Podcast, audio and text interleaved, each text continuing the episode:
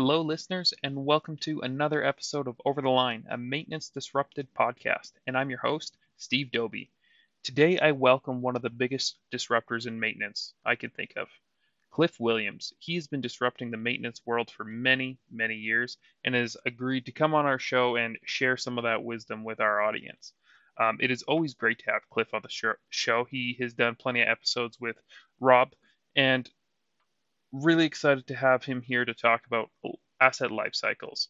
I don't do a lot of talking in this episode, and for good reason. When Cliff is talking, uh, I find it best just to sit back and listen because the wisdom he is giving is unparalleled, and he he doesn't sugarcoat anything, and just a fantastic uh, speaker to listen to. Before we get to our episode, just a quick message from our sponsor, Star West Petroleum.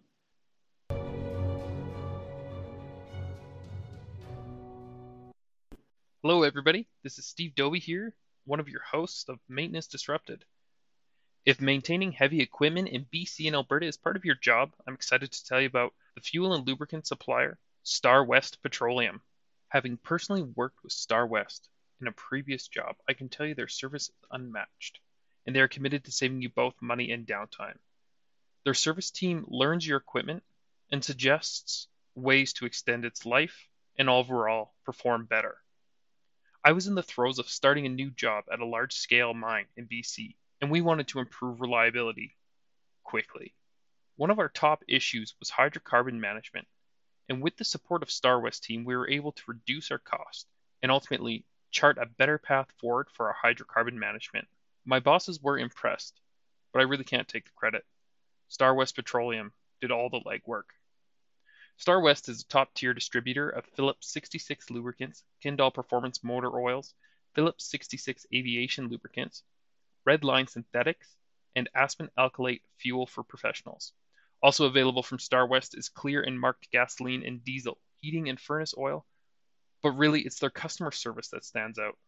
For more information, go to starwestpetroleum.ca or send me an email and I will get you in contact with the Star West team. You'll be glad you did, and so will your equipment. Now, here's your episode.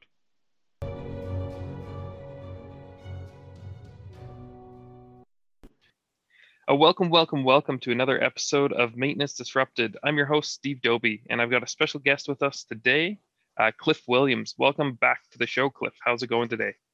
Great, Steve. Great to be with you again. And uh, yep, it's a it's a beautiful day outside. So yes, all things are wonderful.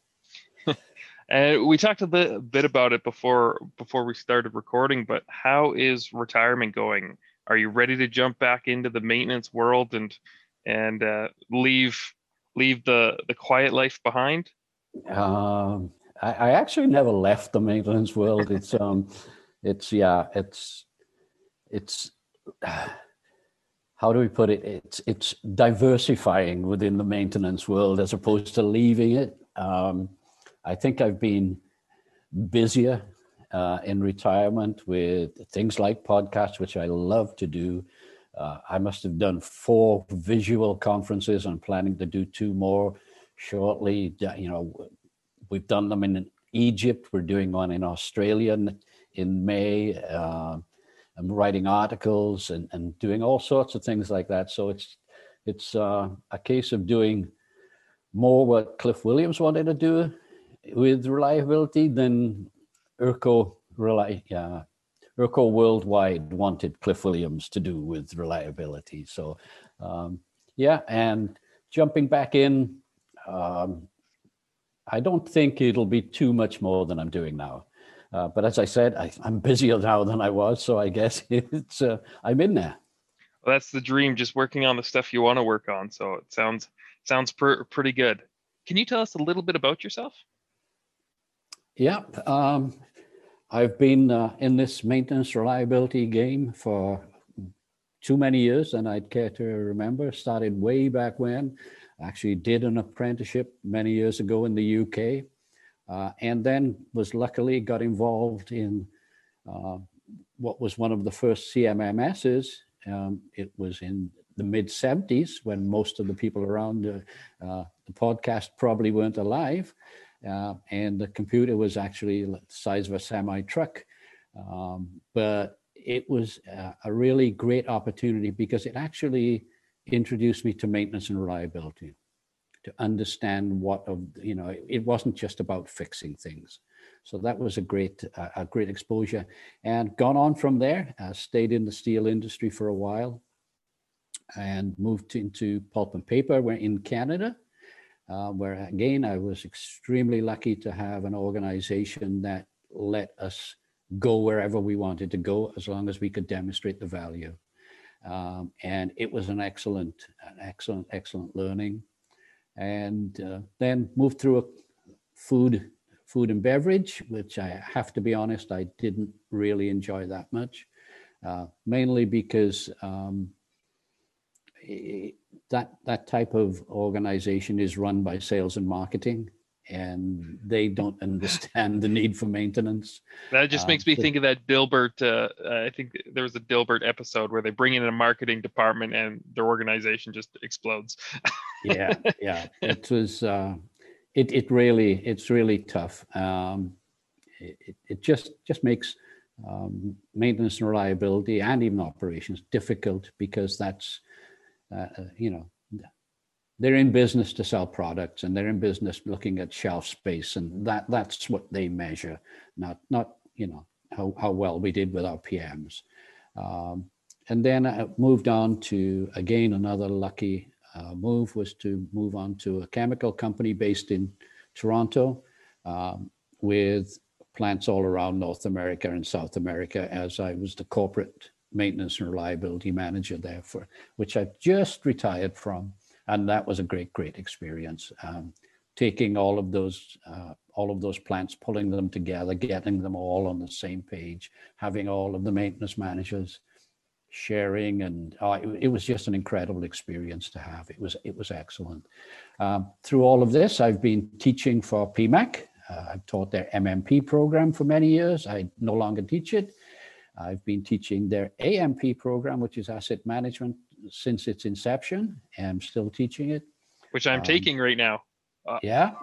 I ended up signing up after we chatted about it. So yeah, it's it's a I love it. I, I really do. It's uh I I I I'm teaching two classes at the moment. I, I love it. I it, it's such a great it, it, it's a great experience as um, we kind of see lights going on. It's it's re- it's really good. I, I got a, an email this morning from someone and it was just yeah the light went on and it was like ah cool. That was such a cool thing. Um, so i've been doing that uh, at conferences. Uh, i've been uh, keynote speaking throughout north america south america south africa australia new zealand. Um, and there's nothing more i love than being up on stage um, i'm a performer not a presenter that's what someone told me and uh, yeah i enjoyed it so uh, yeah that's me that's oh, that's great, Cliff.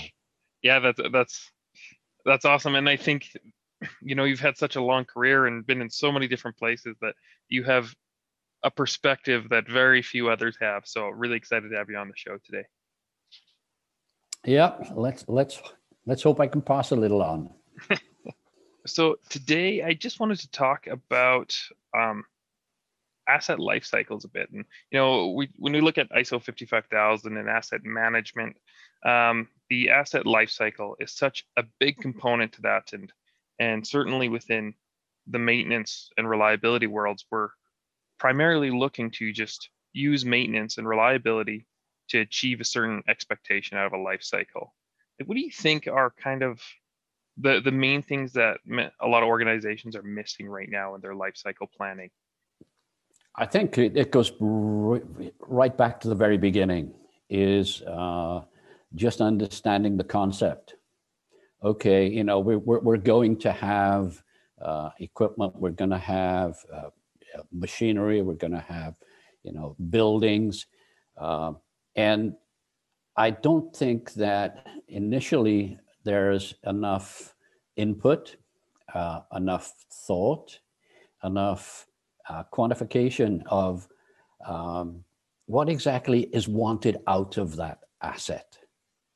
And it's okay. So we're looking at it at a concept stage, and we're looking at it. Okay, you know what? What really do we we want out of this asset? What is it that we're looking for? have we got that plan in mind and and using that concept going out and making sure that we actually start off with the right equipment with you know and and it has to be taken uh, talking about things like asset management is that okay um, if we go out and the concept is to deliver a specific objective that's okay for today. But what happens when our objectives increase our objective our objective change do we still have that room do we still have that ability to deliver uh, or do we just say, okay, this is the concept, this is what we wanted to do, this is what we expect, and leave it at that? And then if things change, if markets change, if uh, municipalities grow, all of these things, and you suddenly find out that what you have really can't deliver what you need to deliver because in your concept, you were stuck at that beginning stage. So it starts there. And then it, it kind of builds upon upon that, when we start to look at then, okay, now that we've, if we've got the concept right, we can at least identify the right equipment, the, the right way of approaching things. And then we get into the design and the commission and then the operate and the maintain and then the disposal. But it all starts there. And then each stage moving on from it has its risks in that okay we can design uh, and uh, we can have these wonderful design plans. And then uh, when it finally gets to the the operation the, you know the actual life cycle uh, activities um, people turn around and say well whoever designed this? How, how come you know why was this designed that way? Why why wasn't it? And that usually comes from not involving the right people. And it's it's the same with concept as well is do we get the right people involved from the beginning? So all through these stages there is that one common theme of of that people. And as you know i love to me it's all about people but um, really it's having those right people in those separate stages so that they can give input so that the decisions that get made are the, are, are the best decisions that you can make um, they might not be perfect but um, if you're missing out on, on one particular aspect. And it's not just, you know, we need to get operations and maintenance involved. We need to get procurement involved. You know, we need to get IT involved.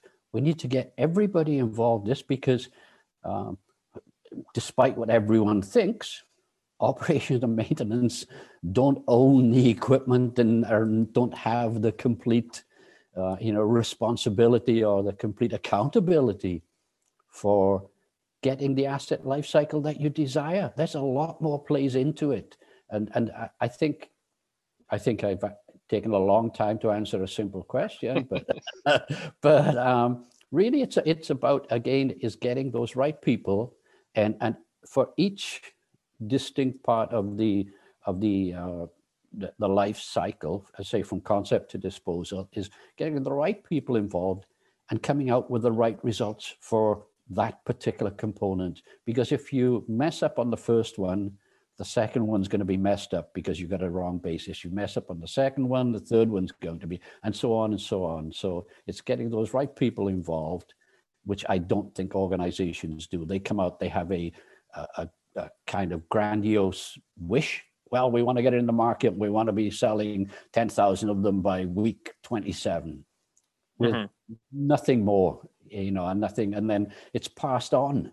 Nobody's nobody's consulted. It's just sort of kind of okay, you take it from here. Well, no, it's not. Uh, that's not the way it should work. Mm-hmm. Yeah, absolutely, and it's it's funny because like most, I think most engineers and, and people probably listening to this podcast, they didn't have a whole lot of input into the acquisition of any assets and so like i know for me i started one job uh, at a mine and I was given the fleet of fleet of trucks to plan for, and there was about five different types of trucks, but there was only 20 trucks. So it's hmm. you know it, there there wasn't a lot of thought on that maintainability portion of of that haul truck fleet for for understanding you know what parts you need but how do you think we can manage and you know we're looking at life cycles like i, I come into an organization i get a truck that's 25% 50% maybe 90% of the way through its life.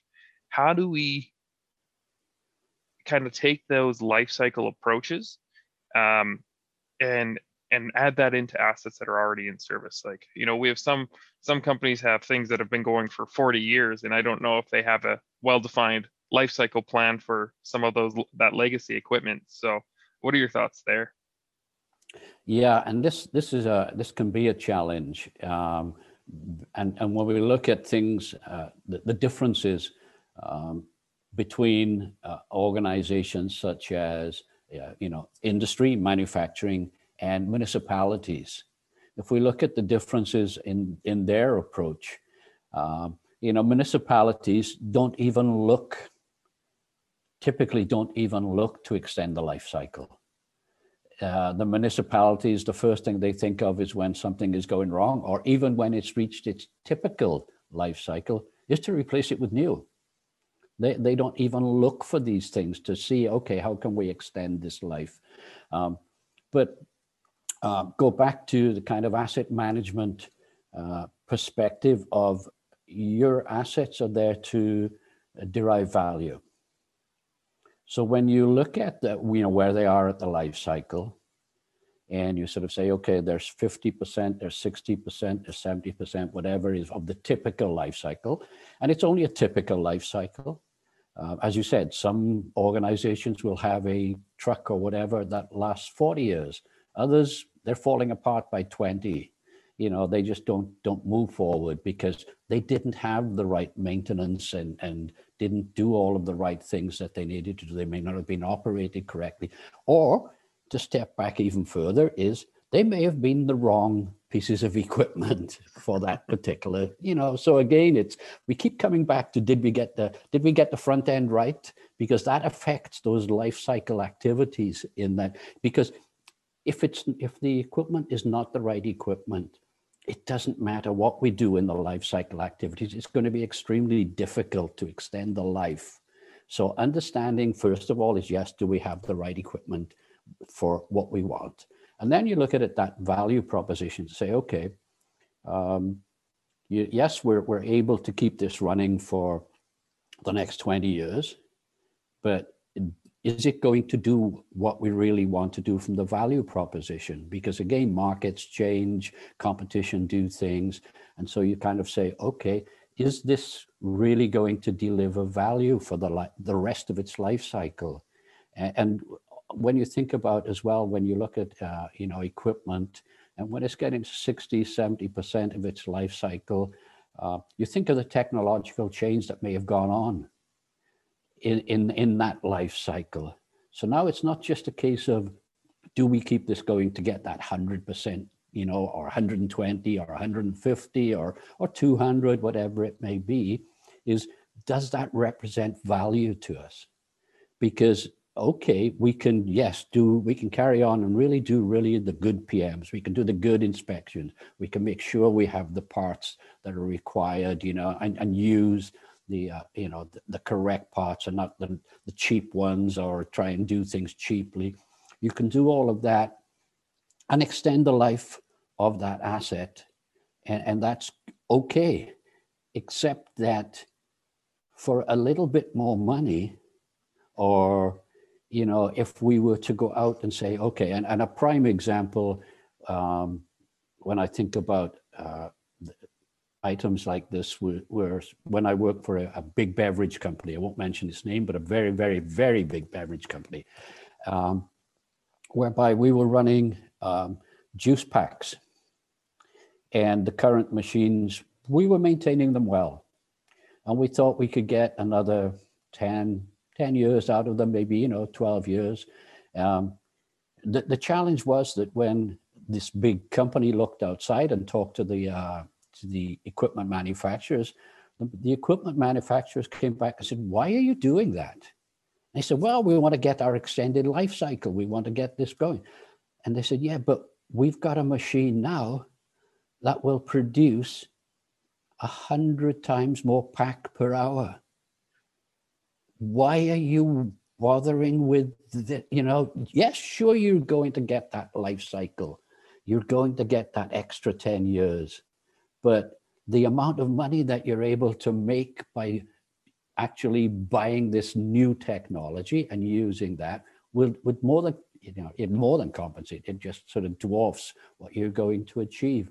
So again before you make those decisions on how to extend does it make sense? Does it make sense from the business perspective? Does it make sense? Uh, and, and that's the i know we keep talking about asset management and 55000 but i think it is the new you know it's the new regime so it's worth talking about. And, and you know that's what it's looking at is its value. Not to, can we get i'm a maintenance guy you know you know let, let's run this to the end until as long as we can. Let's do to make it go make go. That's changed.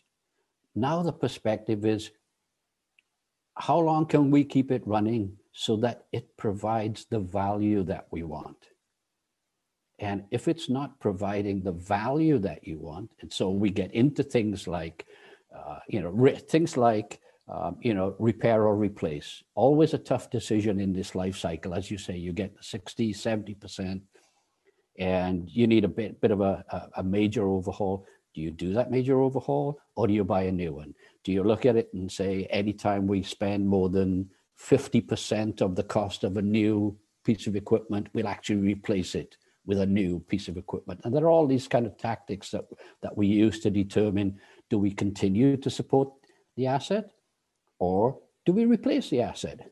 Well, now we've got this thing about value in there and also value from from that perspective of looking at it is you know what do we what we anticipate our future demand to be because yeah we might be able to keep it going for five years but we may get out of that market. We may not want, and, and there's all these other things such as technology that come into play into the decisions as to why you even decide to extend that life. So that's the that's the big challenge right now is uh, from from a, an asset management perspective as opposed to the good old maintenance perspective, which was keep it running at all costs. Just get yeah. get her going. yeah, yeah, it's uh, the firefighters so, are the heroes. absolutely, yeah. You know, let's put another piece of duct tape.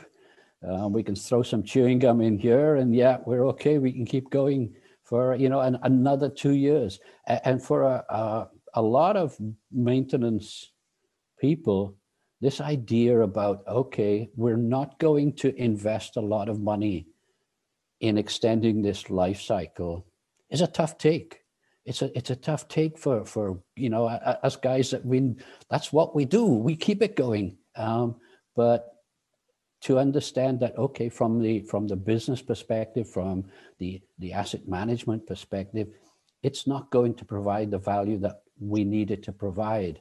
And as such we may not be you know extending the life. It may be a case of well do what you can to keep it running for as long as you can without spending too much money. Uh, now, the uh, the kind of not the opposite of that, but um, the the unfortunate part of that is that some people uh, take that approach anyway. You know, they don't even look at the value side of it. They just say, yeah. keep it running for as long as you can, you know, and, and, do as much you can, but don't spend any money. And it's not from a value perspective. It's just that they don't want people to spend money. Um, so there, it's, a, it's, a, different scenario. Yeah, absolutely. There's so many things in, in there. Of what you just said, I, I want to talk about. So uh, the first one I, I want to talk about is is value because I had this just the other day, um, and maintenance people we generally work in in hours. That seems that's the easiest way to value something easiest thing to understand. Um, and i was told by one of our, our, our senior managers he's like why do you keep giving me information in hours? This is meaningless to me. He's like i need to understand in in the mining industry how much dirt we moved. That's how i that's what i can understand this telling me that you know your truck has reached 80,000 hours, I don't care. Right. And I'm like this, this is a pretty fundamental shift and you know for and, and as maintenance people, we have always just said it's hours and we've really taken it for granted and so much so that most of our systems are built up around just looking at the hours. Now, how do you feel about that kind of like fundamental shift in thinking and, and how do you think we can do that better? Um, like it's it's about stakeholder engagement, I guess, at the end of the day, and understanding what's important to them. But how can we do that better? Because like, yeah, okay, no, and it's a great question. Um, and I would take it even uh, if if I were in your organization, I would have even taken it one step further and say, don't talk to me in in uh, you know tons of dirt. Talk to me in dollars. Talk to me in dollars. What what mm-hmm. does this mean in dollars? Dollars and cents. That's what it's all about. And when I every time that I've um, oh, yeah, it must be the last 30 years in industry, I would always turn turn things into dollars. I would mm-hmm. never talk. I would also run hours. Don't get me wrong. You know, I, I, I, did a webinar just the other day where I showed that we did failure code analysis that showed the number of occurrences of the failure code. Mm-hmm. Then we showed the number of hours that maintenance are spending on that particular failure code so that people would understand that, you know, we can't be doing everything. But the most important analysis was the cost of those failures. Yeah, and, and I, that's that's grab people. Yeah, and I think maybe maybe the issue is we always try and break it down into that cost that cost rate and like the cost per hour or the cost per ton, and that really, you know, I, we spend a lot of time getting the numbers down to that, and maybe that's not even that important. It's just how much is this costing the business, and can we affect it? I think right. is the important question.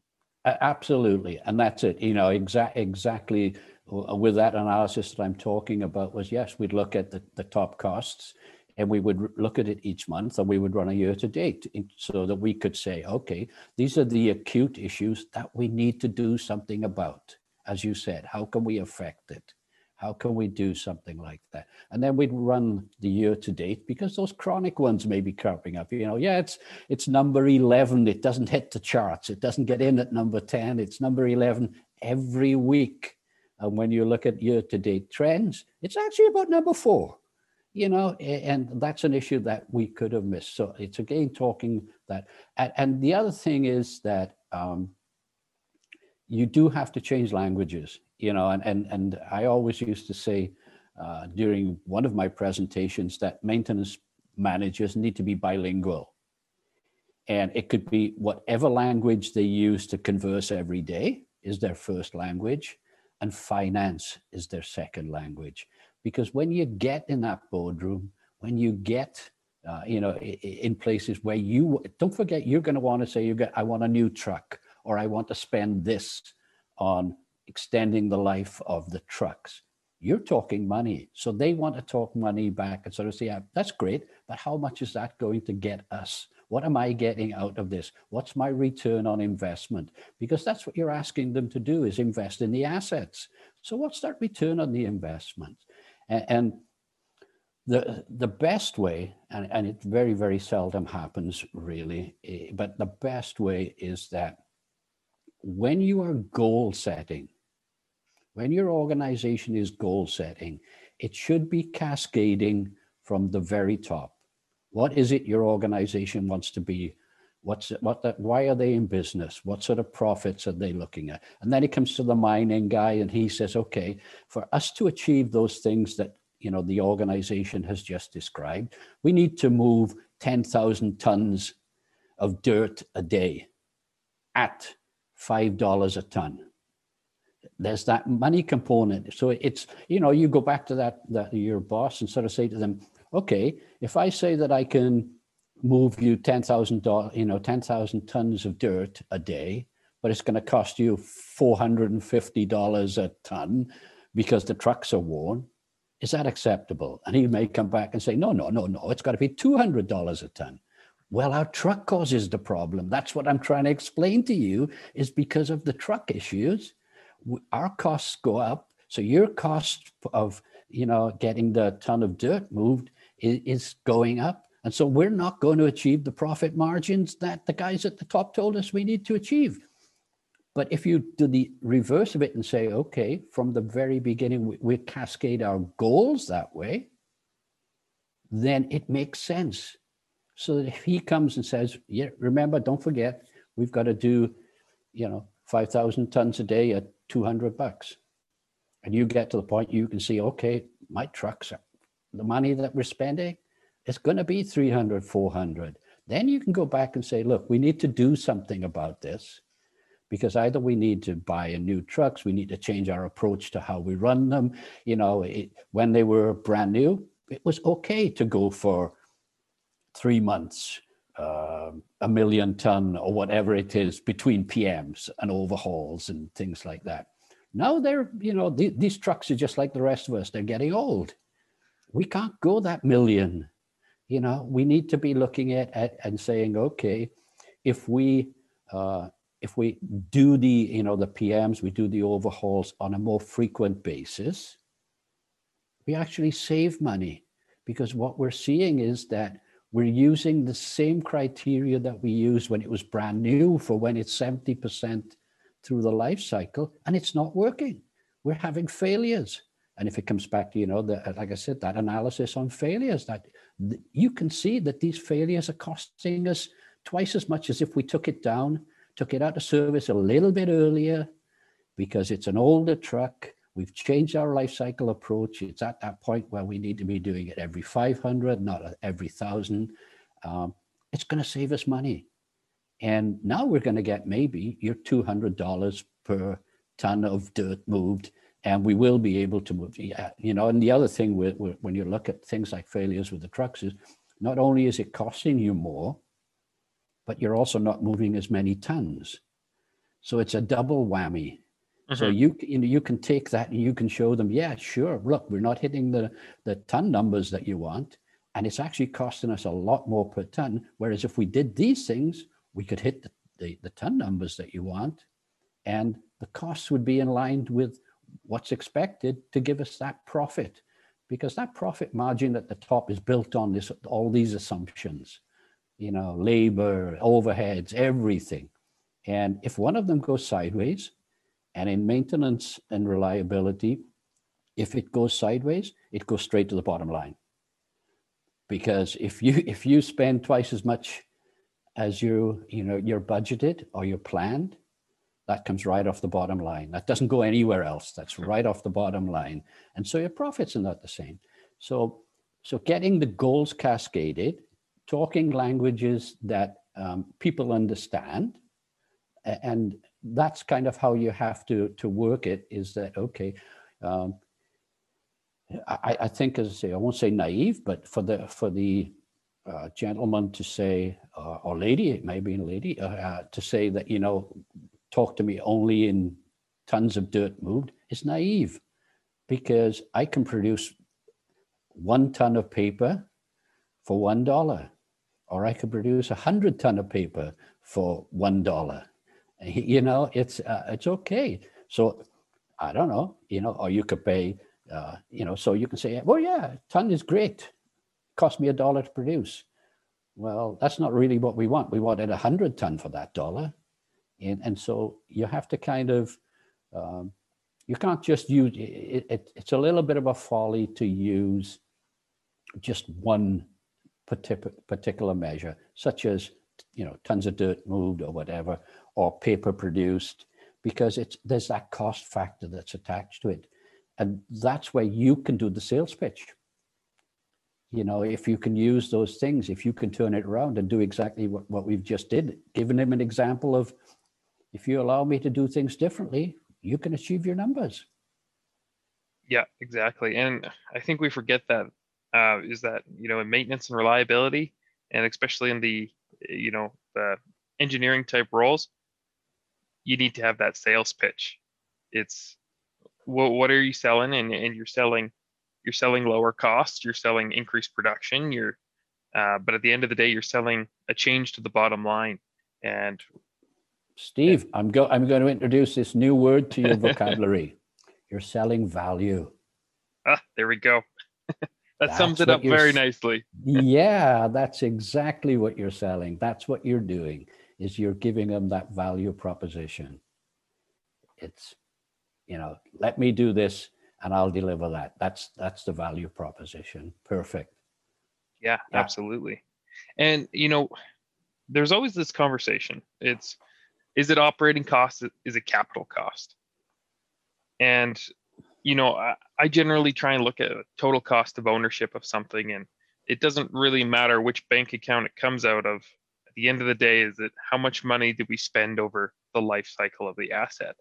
Um, how do you like i imagine you've had that conversation before of somebody saying cliff your capital budget's way too high. You need to take it out of your operating or something like that. Um, how do you deal with how, how have you dealt with that? Um, sometimes not very well. Um, I, I have had uh, quite a few disagreements with finance people over exactly this topic. And, and the challenge becomes it is 99% of the time a finance decision. It's, um, it's one where um, they look at uh, they look at things from their perspective. Uh, having a, a, discussion with a finance person trying to explain that um, the amortized life of a truck is not how long it lasts. you know, it, it, it, I know it sounds silly, but um, yeah, they don't understand. No, no, it, that, that truck's being amortized over 20 years. Yeah, but we're going to run it for 40. Or if we don't do things properly, it's going to last 10.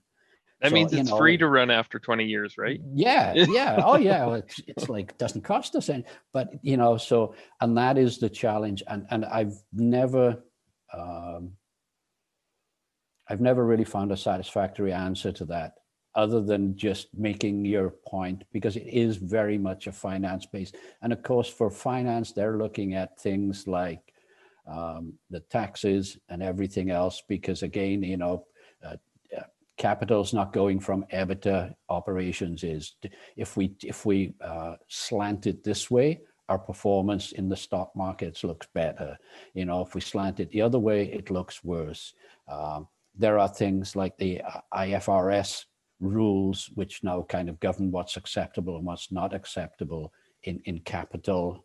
And um, it is unbelievably vague, unbelievably vague. Uh, I won't mention an organization, but I have worked for an organization where changing an instrument could be capitalized. Hmm. You know, and um, and again, the, the reason for that is uh, it was how they wanted to appear at the market. When they got to the marketplace and when they got to the stock exchange and the EBITDA would be such and such, and it would look a lot better because half of the maintenance, what we would term maintenance costs, were actually be funneled into capital costs. But it, it didn't hit the EBITDA, so EBITDA looked good. Yeah. Uh, had we spent the same money? to your point, absolutely. we we had still spent that same money. It just come out of a different pocket. Yeah, and I and I guess it looks different because you know, in my case, I was dealing with uh, uh, dealing with an operation that was closing down, and they, you know, they capitalized anything over twenty thousand dollars. And it was right. so at the end of the day, when the mine actually closed, it was this is how much capital it is is here, and this is how much it's worth. Whereas if you put it on operating, then it's it's just an expense. And right. so um, I, I'm not sure what the end end goal is there. I'm not a finance person to understand that. Once your mind shuts down, it doesn't really like you've got all these assets that are sitting there that right. you can't really sell. Um, so I'm not right. sure what the plan was, but it's just appearances, honestly, yeah. and that's that's exactly what I've seen. Is that you know that, um, and I've worked for I've worked for an organization. Uh, quite a few years ago that was privately owned.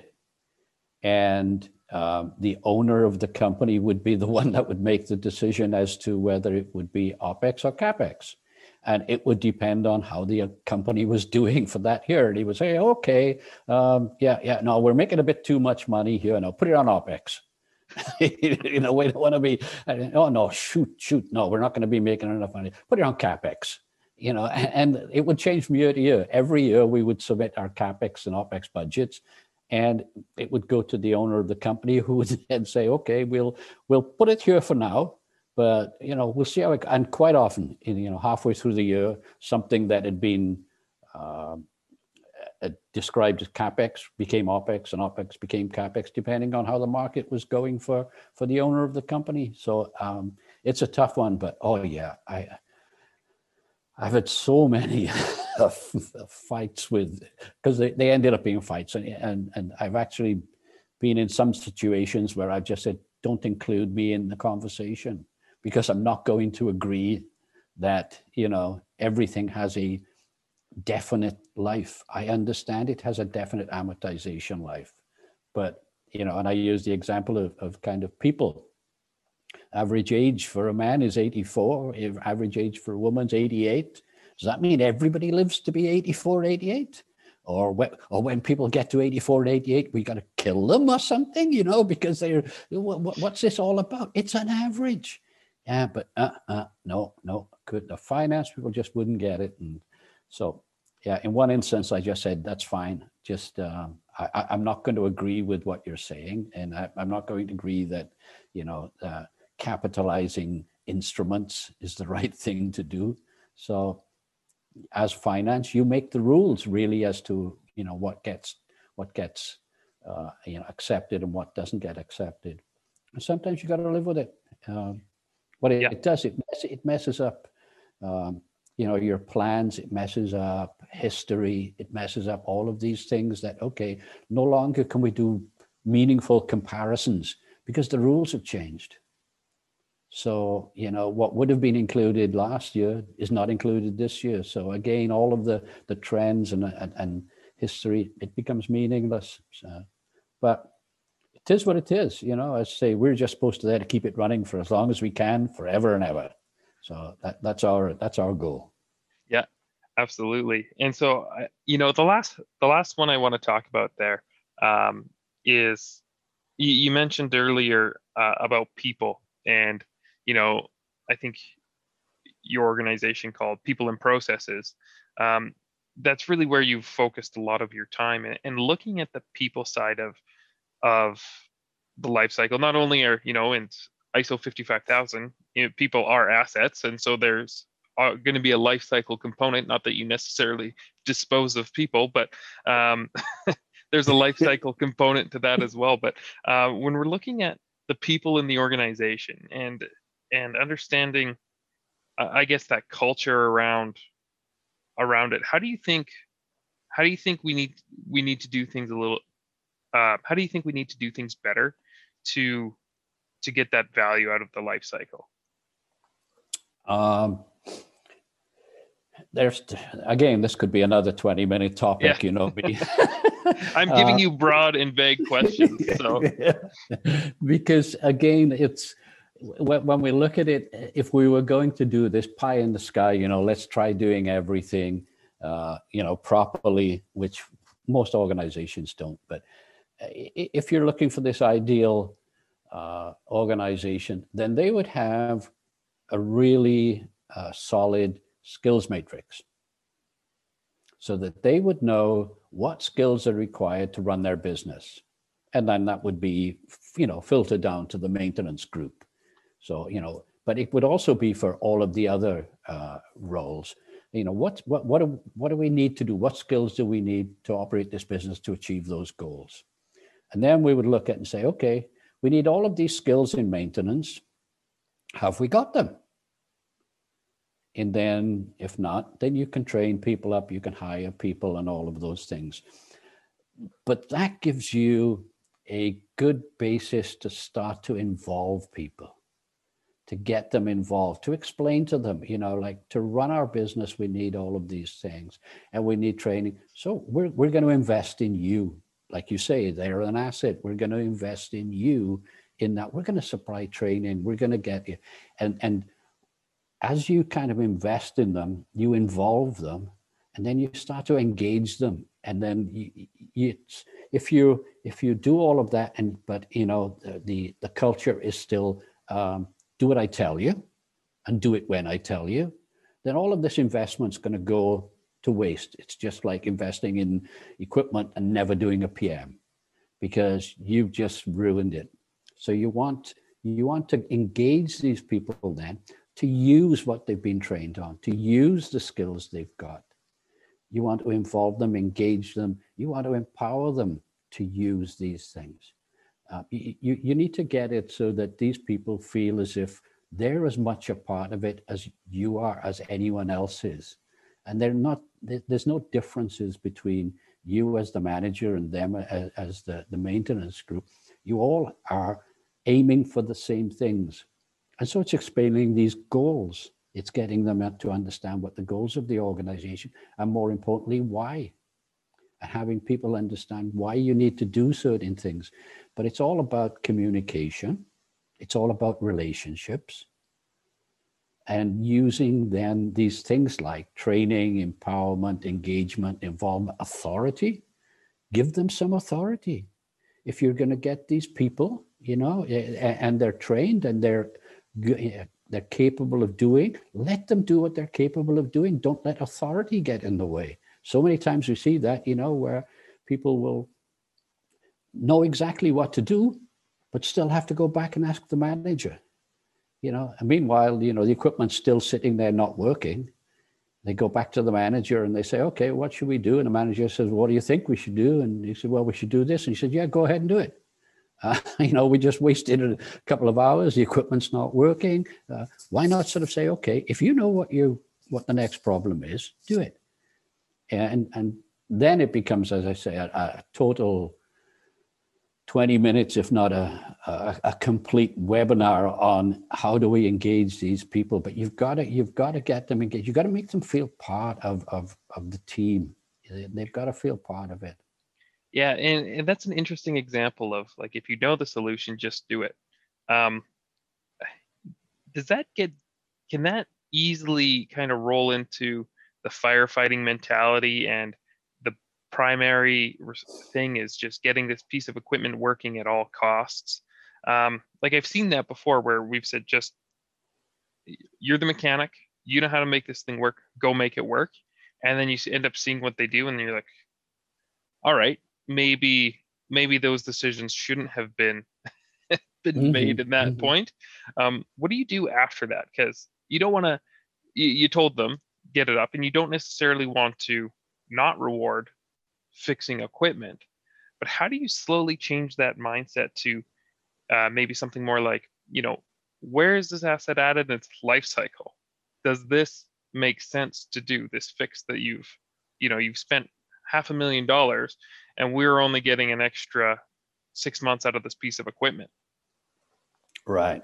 That, well, first there has to be um, there has to be criteria around these things. It should never be just go ahead and do it. You know, there should be criteria around this and say, okay, do you understand what the problem is? Is it going and, and you know, is it going to a cost half a million dollars?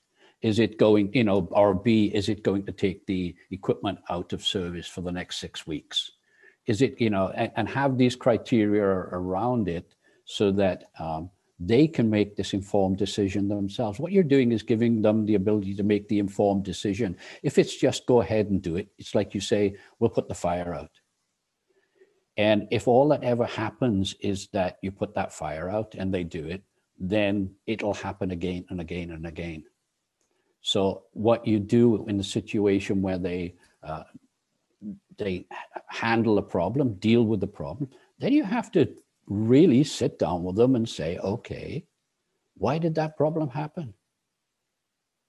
Because if we don't look at why did it happen and do something different, it's going to happen again. So it's really um, it, it, it's not one thing and, and like i say about uh, giving them the authority giving the authority is really the last thing you do it really is the last thing because it means that you've got a mature group you've got people that understand the difference between firefighting and fire prevention they understand the difference between cost and value it's okay yeah yeah yeah yeah you can spend a million dollars and get a dollar's worth of value or you can spend 10 dollars and get a hundred dollars worth of value out of it. They need to understand the cost value uh, sort of analysis. Um, they need to understand that uh, repeat failures are not good things. And then you give them the authority, but they need to understand all of those things first. If you're living in a, you know, if you're starting off in, in a firefighting mode and people are that way and people are the heroes, you don't give them any authority really uh, and, uh, and i mean that you know sincerely it's you you you can definitely have a you know have a huddle let's have a quick huddle. Let's think about what we'll do here and get them but you need to move them away from okay uh, just dive in and do it. Because that's not what giving the authority is designed to do. Giving the authority is designed to make the right decision. So you have to then as I say come back to this idea of saying that okay that was okay. You've done a good job at, at, at fixing that. But why did that happen? Why, why did we get to that stage why is and, and it could be you say yeah well we you know go back to our earlier example is well we we're still doing the services and the overhauls as if it's a brand new truck. It's not. We can't leave it go for you know a, a hundred thousand or six months. We've got to do it. Okay great. Let's look at working at the and getting them involved and getting them you know they they have got good ideas so use the ideas that they have and build on that and get to the ideas of, okay, not how can we fix it quicker or how can we dive in and do all of these things, but how can we stop it breaking down? That's really what we need to be looking at is why did that happen? And and if you if you you know wrap it up in fancy terms, then sometimes the tradesmen back off if you sort of say, oh, no, look, we've got to move from uh, reactive into proactive maintenance and we've got to be doing this, this, this, you know, it's like, um, okay, I have no idea what he just said and I don't think I like it. Okay. but if you go and you say, you know what, Cliff, you, you did a great job fixing that, but is there some way that we could stop that from happening? Why do you think that that, that happened? That's a different approach and then the people are going to you know hopefully buy in and get get that sort of thing. So you don't have to wrap it up into this wonderful scenario where you know everything has a title. It's getting the people and getting that relationships. You're starting now you're asking them. You're beginning to change that relationship. They begin to see that you're valuing back to that term again value. You're valuing their input. And then you can switch them away from how about we do something you know what do you think or ask them what do you think we could do differently to to prevent that from happening? What do you think we should be doing so that we know it's going to happen? What are we you know those types of things to move them from reactive proactive without ever saying those words. Absolutely. Yeah that is some that's great advice cliff. And i think with that we'll we'll uh, end the episode. Um, but before we we close out, do you have any any plugs or anything upcoming that you want to give a shout out for? How can uh, where can people find more of Cliff Williams? um, I'm I, I, live on LinkedIn um, because uh, amazingly there are still people who are wrong. Um, I've, I've, I've, never been one of those. You've never called me out. I've uh, I still have to convert a few, um, but yeah, um, and we're on upkeep. Um, I'm taking part in Mainstream, which is an Australian um, conference in May. I just did a webinar last week. We just missed one. Uh, I also did a podcast with Mobius Connect, which should, should be up running shortly. So uh, LinkedIn is a good place uh, to do it. But if you ever need to contact me, it's very simple. It's Cliff at tmsassetmanagement.com. And uh, as you, Steve, know, I'm more than happy to talk to anyone about anything reliability, maintenance, and asset management. Um, yeah. And also, uh, I'm available at People and Processes, and that's C. Williams at peopleandprocesses.com. That's great, Cliff. And I'll make sure I put all of those uh, links and a link to your LinkedIn profile in the description, uh, so people can people can find you if they they uh, need some advice. oh, they can find me even if they don't need advice. yeah, yeah. Careful what you post. Cliff is always watching, right? Yeah, um, yeah. yeah. Thanks for coming on the show, Cliff. Uh, I think that was a fantastic conversation, and I'm looking forward to having you on again sometime soon. Certainly, Steve. Love to come back.